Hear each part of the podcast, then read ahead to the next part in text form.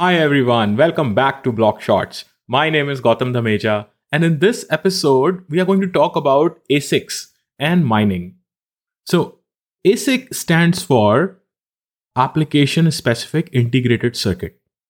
Now, these are special kind of chips that can do specific kind of computations based on the requirements of applications.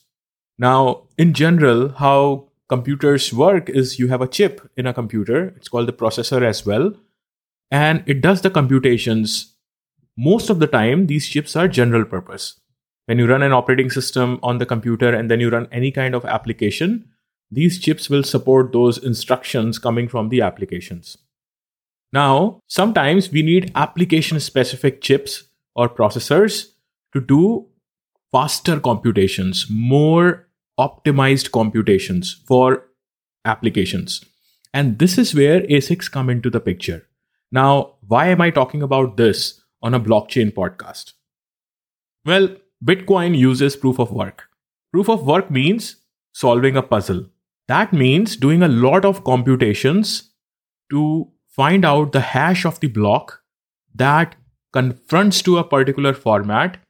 And then whoever wins that race, whoever finds that hash quickly, that node gets to produce the block. So now you know this is a specific kind of application that is creating a lot of hashes per second. It requires a lot of hash power. And and that hash power requires specific computations, requires a specific kind of hardware, and those hardwares are your ASICs. So, the way Bitcoin works is there is a concept of difficulty, which means that the block should be produced on an average of 10 minutes. And if it is easy to produce the block quicker than 10 minutes, then the difficulty will be increased by the network this is all automated, by the way, and nobody's sitting there and clicking on buttons to increase the difficulty or decrease the difficulty. If the block time becomes quicker, then the difficulty increases so that it takes longer to create a block.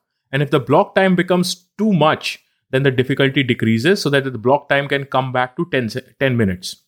So, having said that, now whoever wins the race gets to produce the next block. If there are so many computers, so many nodes, trying to win the race, they will add more and more and more hardware to win the race. This will also require a lot more energy.